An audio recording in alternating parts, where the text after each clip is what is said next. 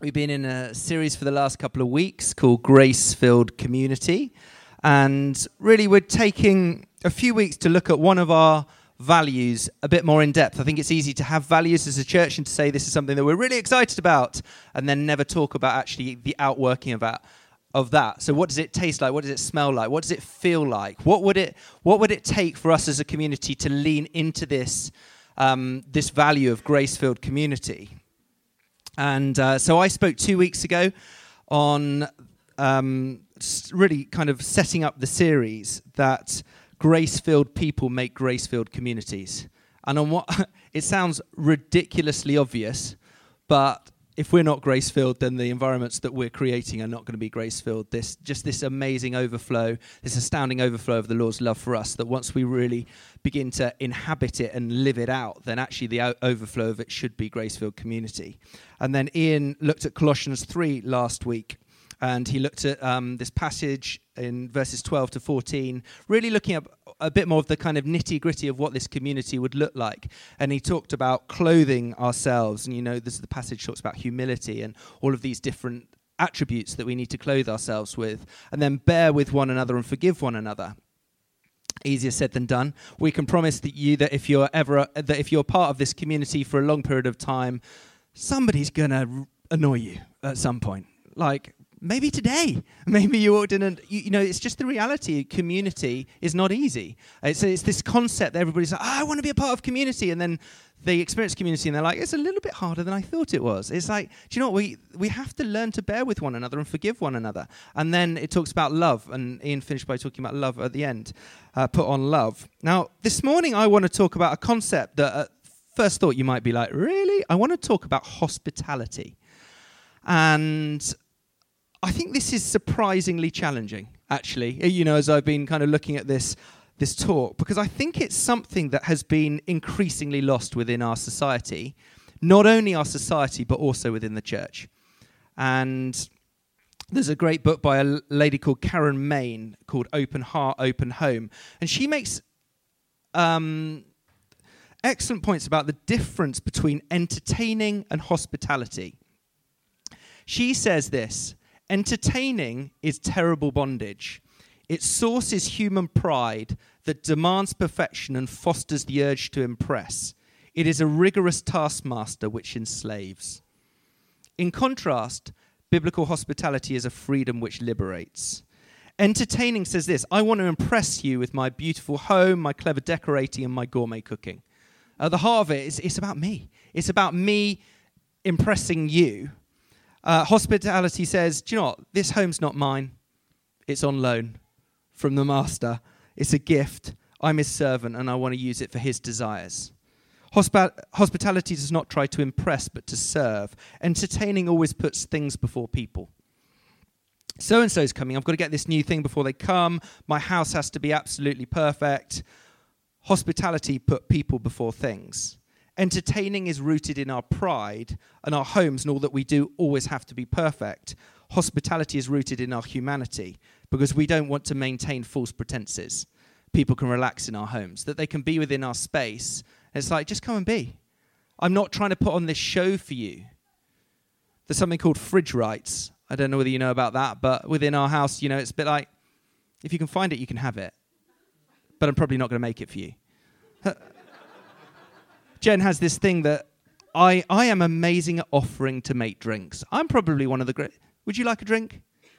And then I go downstairs to make the drink, completely forget about it and do something else. Come back half an hour, where's my drink? Got no idea. Was I making you a drink? Oh. Anyway, there's a big. I just end up chatting to somebody. Do you want a drink? so, anyway, the, there's a big difference between these two attitudes, though entertaining and hospitality. At the heart of hospitality is a desire to use all that God's given us for His glory. It's a desire to serve and not, and not to impress. Hospitality is not hard to do, it just requires invitation.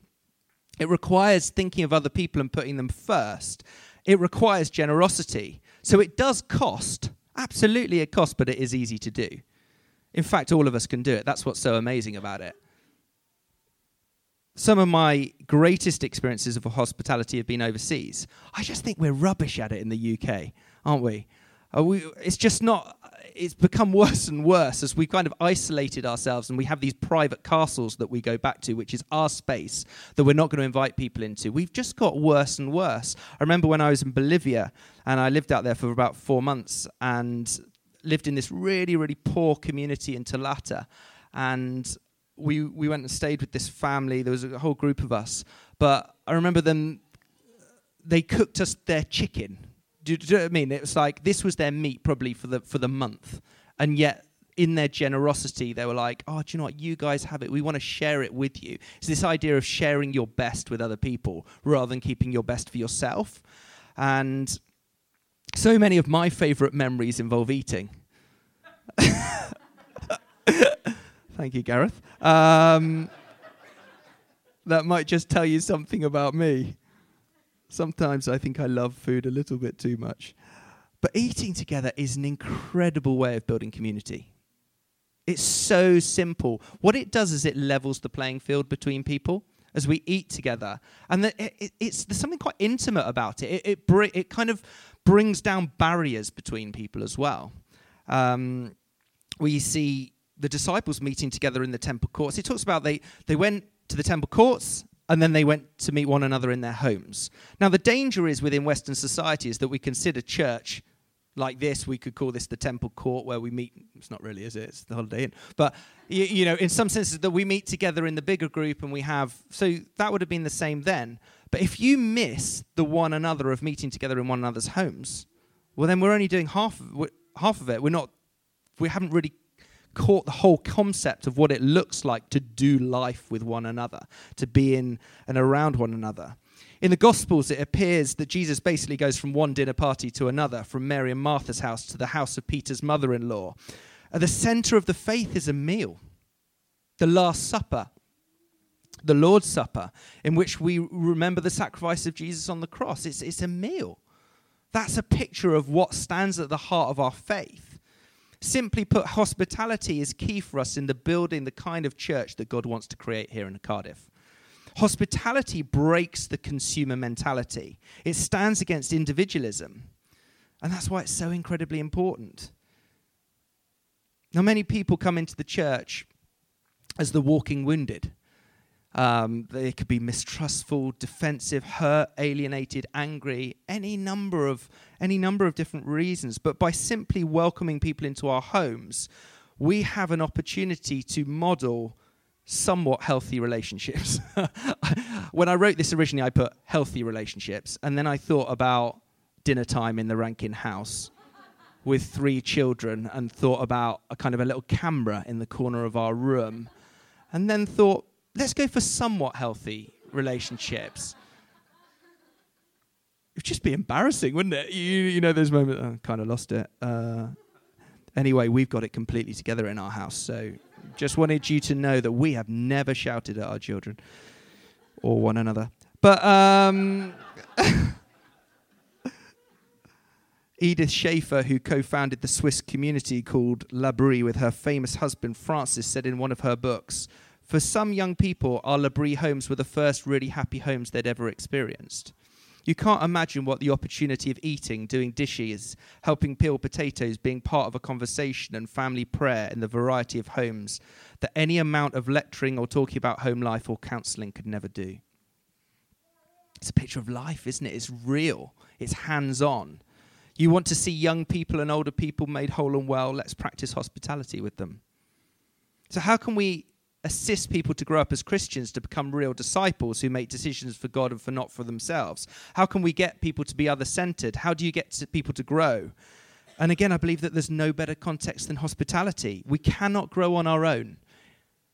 The world would tell you the opposite that you can grow by yourself because it's this idea of radical individualism. That is what our world is about. It's the message that's, you know, you're your own person, be who you ever, be who you want to be. Just be authentic. Do you know what? We grow in community. The the Christian message would stand against that of the world. It's like, no, we grow by sharpening one another, by living together. Our homes were never meant to be private castles. The number of profound chats I've personally had around the kitchen table. Just where people kind of un- begin to open up, don't they, over a cup of tea or over a meal, and suddenly it begins to come out. Only through the practice of hospitality can we be the kind of church that God desires to build here in Cardiff. Can you imagine what would happen if this room completely caught this concept? Could you imagine how radically welcoming that community would become? Because that's the picture. We're not there. We, I'm not saying that we're there. I'm saying that this idea, this picture of grace filled community is something that we long to be because it's so radically inclusive, and that's the message of the gospel. Is that you know, and it's in within that context of people feeling loved and honoured and trusted and sitting in, around your kitchen table that suddenly they start to tell you about their life, and they're like, "Do you know what? I've not got it all together. I don't know what's going on in this place," and we listen, and hopefully we don't try to give all the answers, but we listen. And then, then in that context, somebody tells, What do you think I should do? Like, well, do you know what? Have you thought about this? It suddenly begins to. I guess what I'm saying is that hospitality is a key part of Christian spirituality. We cannot divorce the two. If you want to be a, considered a God centered person from a biblical perspective, practice hospitality. There's an amazing story in Genesis 18, if you've got your Bibles and want to grab them. It should just come up on the screen as well. I'll give you the great thing about Genesis is it's really easy to find. it's right at the end of your Bibles. Um, no, it's right at the beginning if you don't know. But the Lord appeared to Abraham near the great trees of Mamre. I always think that's awesome. Mamre. Reminds me of Thundercats. Um, Mamre. Anyway, while he was sitting at the entrance to his tent in the heat of the day, Abraham looked up and saw three men standing nearby. When he saw them, he, hun- he hurried from the entrance of his tent to meet them and bowed low to the ground. He said, If I have found favor in your eyes, my Lord, do not pass your servant by. Let a little water be brought, and then you may all wash your feet and rest under this tree. Let me get you something to eat so you can be refreshed and then go on your way now that you've come to your servant. Very well, they answered, Do as you say. So Abraham hurried into the tent to Sarah. Quick, he said, get three seahs of fine flour and knead it and bake some bread.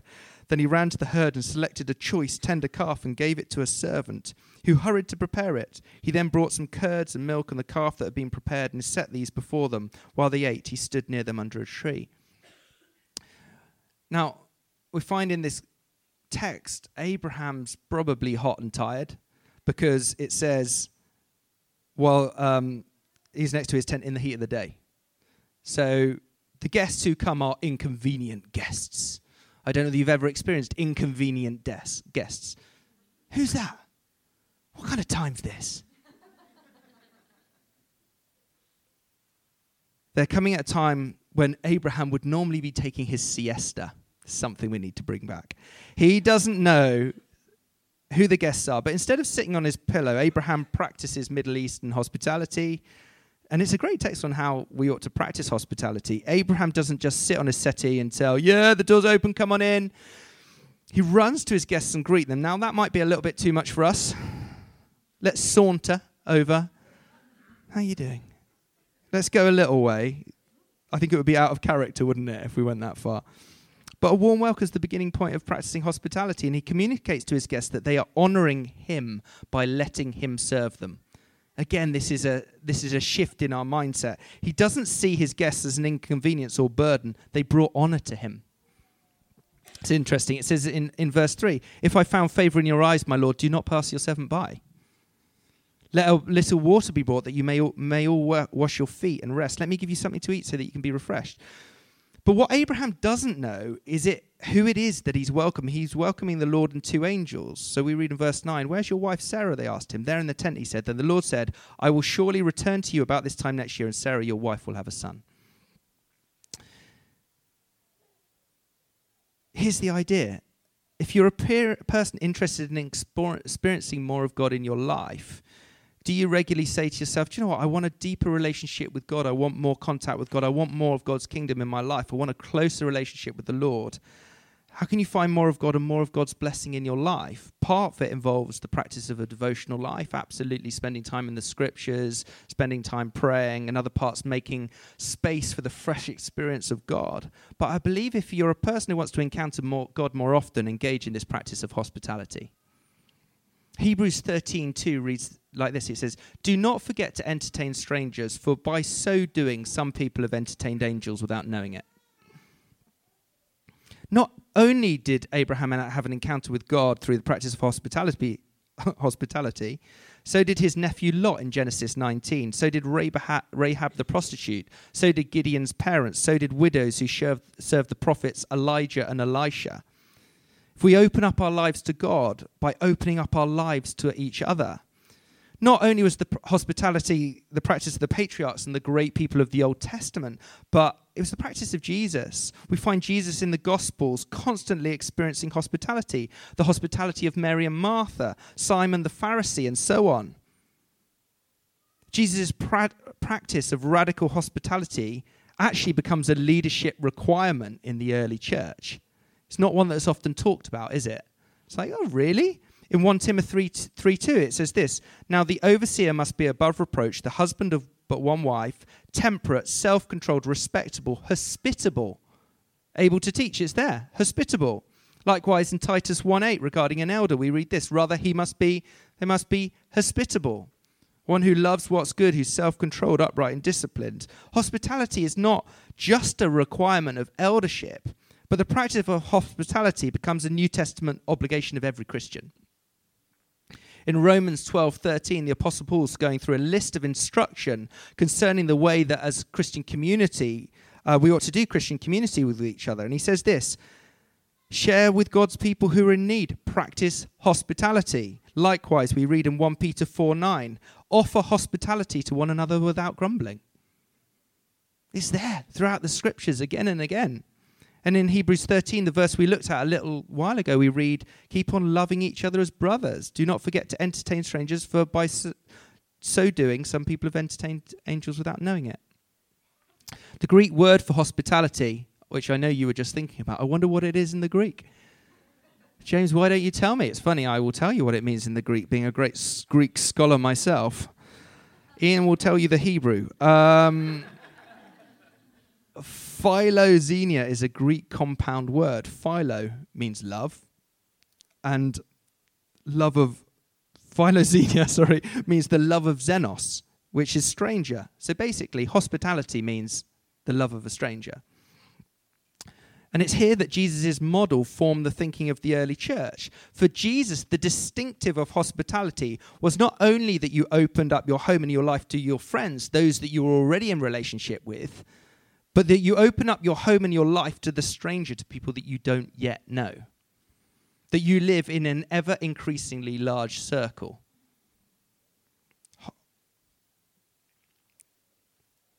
And then, just to really kind of push this point, this is where it gets interesting. Hospitality is the standard by which you and I will be judged eternally. Just going to let that sink in for a moment. Hospitality is the standard by which you and I will be judged eternally. Look at Matthew 25 with me. In the parable of the sheep and the goats, Jesus tells us that in the end he will come to separate his people, who he calls the sheep, from the goats. That's the principle of the passage, those who are living in rebellion to him. And what will be the criteria by which these sheep and goats will be separated? The criteria will be our practice of hospitality. Look at verse 37. Then the righteous will answer him, Lord, when did we see you hungry and, and feed you, or thirsty and give you something to drink? When did we see you a stranger and invite you in, or needing clothes and clothe you? When did we see you sick or in prison and go on to visit you? The king will reply, I tell you the truth, whatever you did for one of these brothers of mine, you did for me. We will be judged by our practice of hospitality, not just our practice with our friends, but for those who cannot repay us and who will be separated eternally from God? Those who have no room for the people of God. We read in verse 44 regarding those who are eternally separated from God, they will answer, Lord, when did we see you hungry or thirsty, or a stranger needing clothes, or sick and in prison and did not help you? He will reply, I tell you the truth.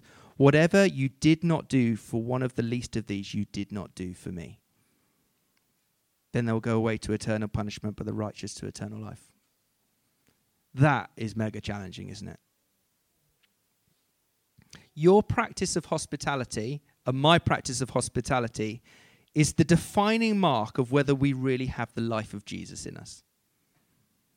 If Jesus is living in our hearts, if he's living in your heart, he will cause you to be a welcomer of others.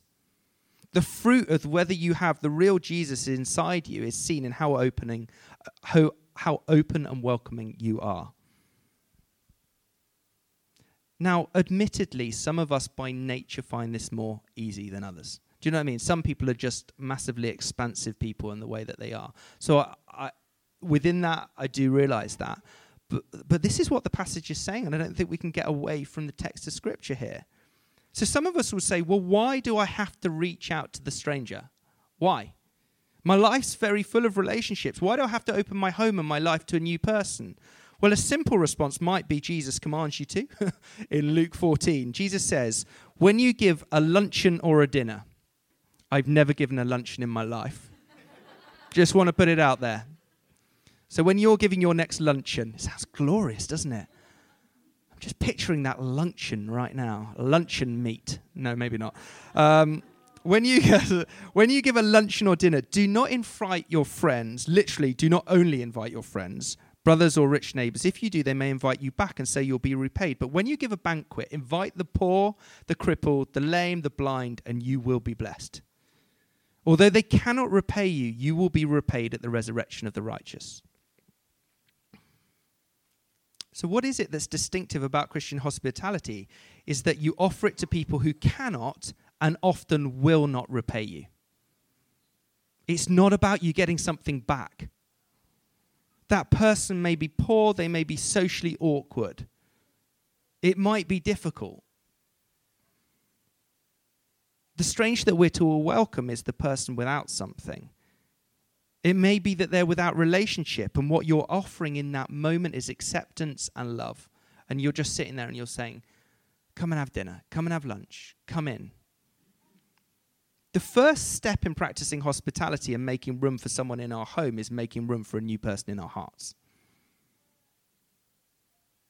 I believe that we often simply have to pray, God, stretch my heart.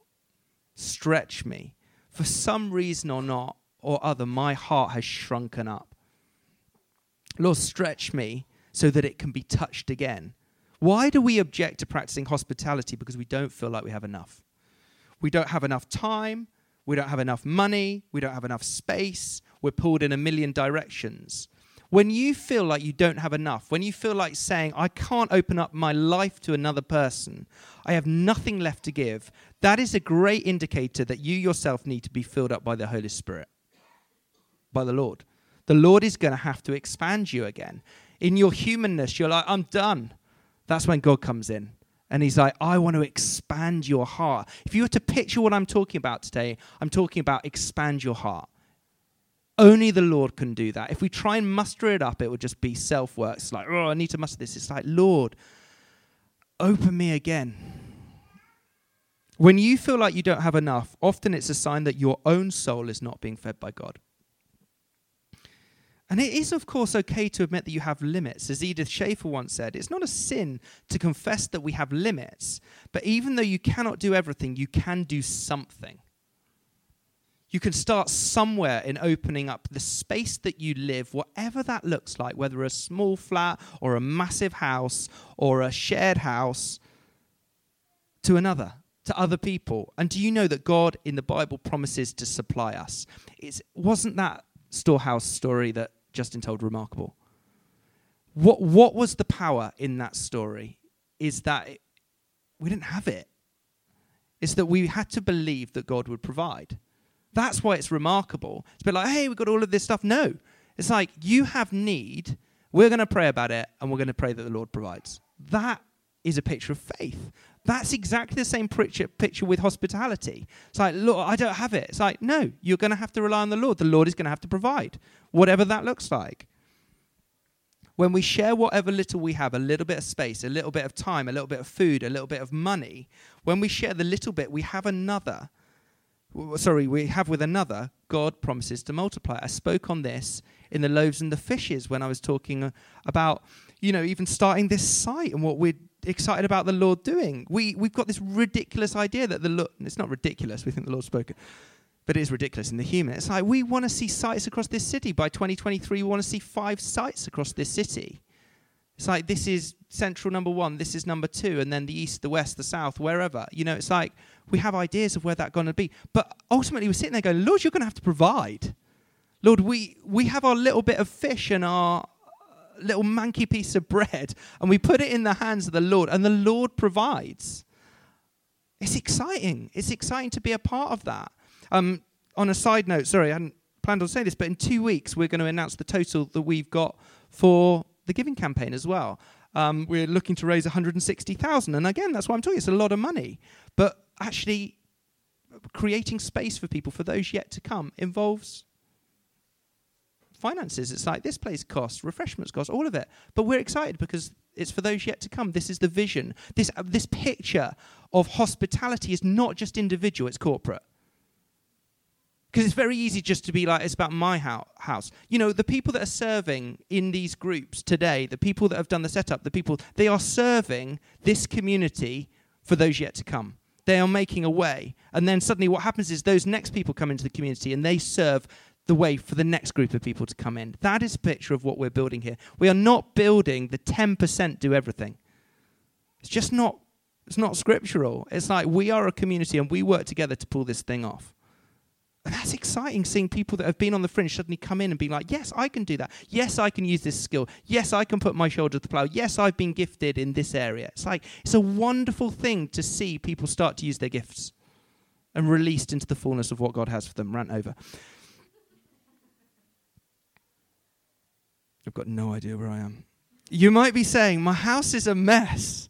I live in a small apartment. I don't have any great furniture. I'm just a student. I've got no money. Just do something simple. Do something. Start somewhere. I believe that a major issue in our limiting hospitality others is simply pride. We don't want others to see us unless everything in our lives and everything in our home is perfect. The pro- practice of hospitality is not only saying to people, Come as you are, you'll be loved. The practice of hospitality is saying, Come into my home and my life as I am. Not only come as you are, but come to me as I am. Can you see? Isn't that profound? Come as you are, but come to me as I am. I am not going to pretend that I'm somebody I'm not, but you're welcome into the mess. I don't need to pretend. What we have to offer is relationship and connection. Sometimes we have the opposite problem, however. If it's my house is really nice and I don't want a bunch of strangers trampling all over my stuff. Hospitality really is the test of our hearts. That's why we're going to be judged based on our practice of hospitality because it's such a great indicator of the state of our hearts. See, the key thing for us is being in being able to practice hospitality without a grudging spirit is to value uh, people above our things. We have to keep coming back to that. If you're going to open up your home, some of your things are going to be ruined, and that is okay. A ring on your expensive coffee table that was left because somebody accidentally put his or her cup there. How dare they? Not on the mat. Rude. It's okay.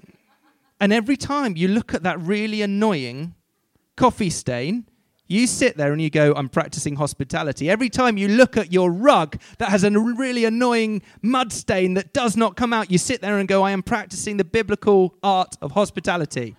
Can you see? If your house is not getting messed up, it's because nobody's coming into it. If your carpets are not a bit worn, it's because there's nobody in it.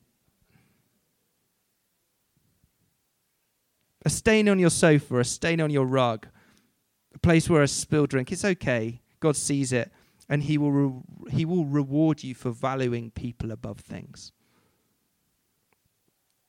You know, whatever excuse we raise for not practicing hospitality, you're a single man, you can't cook, you don't have time, it's not your gift. I challenge you to think again. The Bible doesn't say this is an optional thing. This is for everybody. So, how do we practice it? I think that hospitality is a mindset, a mindset to bless and serve. It's using whatever God has given you to serve those around us. So maybe start by thinking about what God's blessed you with. We just start and we're like, God, what have you blessed me with? And then you start thinking, oh, wow, you blessed me with this and you this.